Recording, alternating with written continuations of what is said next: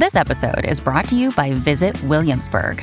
In Williamsburg, Virginia, there's never too much of a good thing. Whether you're a foodie, a golfer, a history buff, a shopaholic, an outdoor enthusiast, or a thrill seeker, you'll find what you came for here and more.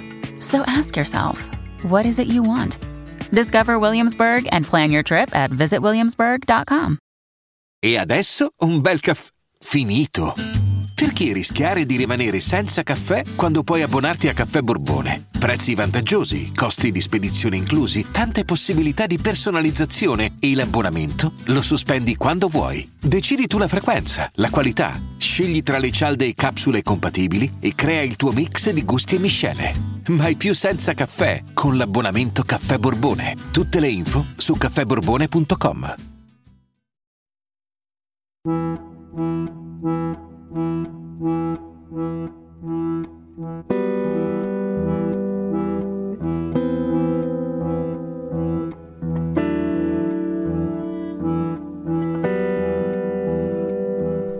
più mai toccherò le sacre sponde. L'inizio della poesia che Ugo Foscolo dedicò alla sua terra natia. Tre negazioni, tre volte la triste consapevolezza. Non saprei come altro iniziare a trattare un argomento che solo al pensiero mi fa cadere le braccia. Una morte dolorosa e in solitudine era il triste destino di tante, troppe persone in quegli anni.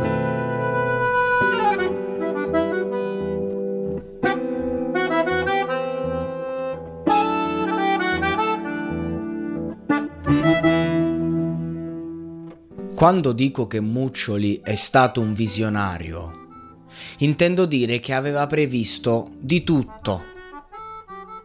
Difatti disse ci sarà una malattia che colpirà le persone tossicodipendenti. Non solo ovviamente, ma la disinformazione è stata la vera protagonista di questa tragedia, dove tutto era relativo. E la diffusione è arrivata ovunque aumentando la paura, la paura di diventare un reietto che al solo contatto può distruggere la vita di chi ha attorno. Non c'erano cure, non c'erano spiegazioni, non si aveva certezza su come avvenissero i contagi e molti ospedali rifiutavano a priori persone sieropositive, lasciandole in preda alla loro esistenza, quello che ne restava, quello sprazzo di dolore. Il primo defunto ufficiale della comunità per AIDS ci fu nel 1985. Autista di Vincenzo, fortemente legato a lui, anche a causa della grande fragilità di questo ragazzo.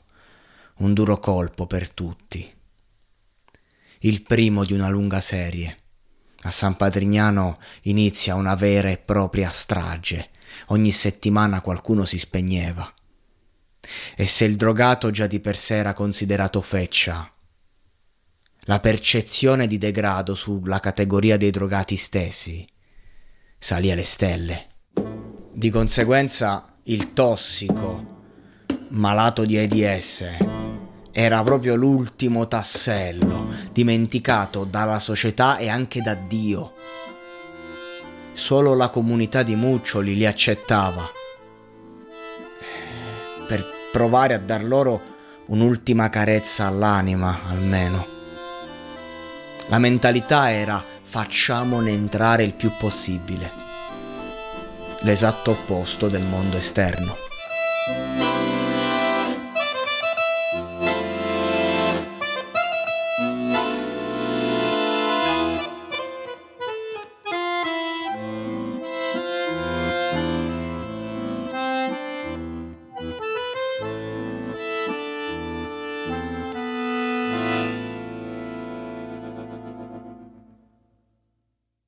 Nel frattempo, tanto per cambiare, la realtà cresceva. Non solo per persone ospitanti, ma grazie al lavoro dei ragazzi, lavoro che era alla base del, dell'attività della comunità, crescevano anche i settori perché il livello era alto. Non c'erano semplici operai. In quello che facevano c'era il cuore di chi non aveva altro.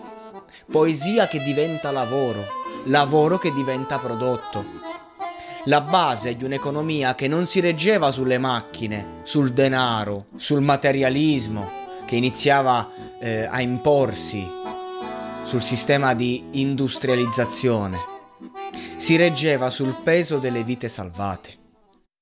In molti entravano già in HIV in fase avanzata, in AIDS, e Vincenzo in tempi brevissimi fa costruire un ospedale con reparti specifici proprio per AIDS. Se nelle piazze e nelle strade chi si perdeva in certe logiche, che poi erano la base delle dipendenze, abusava di tutto, compreso il proprio corpo. All'interno della comunità già diventa difficile rapportarsi all'altro sesso. Se accade, invece non puoi farlo, il sesso. Decideva Vincenzo quando era il momento. Quando potevi vivere una relazione. Una visione nuova anche questa, ma realissima. Ai tempi c'era la cultura, a un certo punto ti sposi, fai un figlio, mantieni il tutto e a posto. Di lì a poco sarebbero arrivati i divorzi che già erano nell'aria, già c'erano stati i primi, però diventava proprio cultura della società, quella di oggi, quella che stiamo vivendo adesso. E invece questo sistema era l'ennesima rivoluzione, perché io credo che la vera dipendenza di ognuno parta proprio dall'affetto, mancato o sottratto, e la vera cura deve intervenire in quel contesto. Non è la dipendenza il problema. Diventa il problema per camuffare il problema più grande, il grosso vuoto interiore. L'innamoramento non è diverso da un'iniezione di eroina se non sai gestirlo. È facile perdere la cognizione della realtà e poi perdersi completamente buttando nel cesso anni di lavoro su se stessi. Certo, a un certo punto bisogna imporsi, capire quando si è pronti a fermare se stessi. Ma la linea è sottilissima, il confine è labile e anche il terapeuta magari rischia di mettere del personale, di essere o troppo insicuro o troppo fiducioso. Non è facile gestire una situazione del genere. Sicuramente una relazione funzionale nella società è molto più difficile da trovare di una che distrugge i due amanti stessi. Ma del resto esiste una cosa più difficile del sottrarsi all'amore? Quando questo chiama e l'attrazione intensa, specialmente quando si ha un discreto talento nell'autodistruggersi. È dura, è, è grigia poi sottrarsi. In ogni caso, Vincenzo iniziava ad essere difficile da avvicinare, era sempre impegnato, accerchiato dal suo cosiddetto cerchio magico di superfidati, sempre in giro in eventi importanti. San Padrignano era diventato un brand era l'Unicef dei tossici. Una realtà stimata, apprezzata, che iniziava a far gola alla politica. E dalla fondazione a questo momento della storia un continuo crescere in forma smisurata.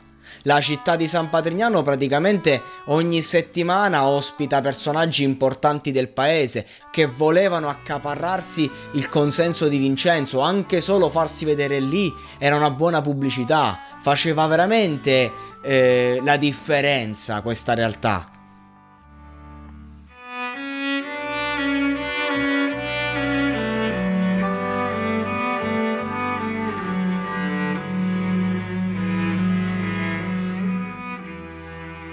Vincenzo dallo stress ingrassa fino a 160 kg. Lui, il volto e la forma della sua creatura, che ormai è più grande di lui. E qualcuno inizia a parlare di deliri di onnipotenza.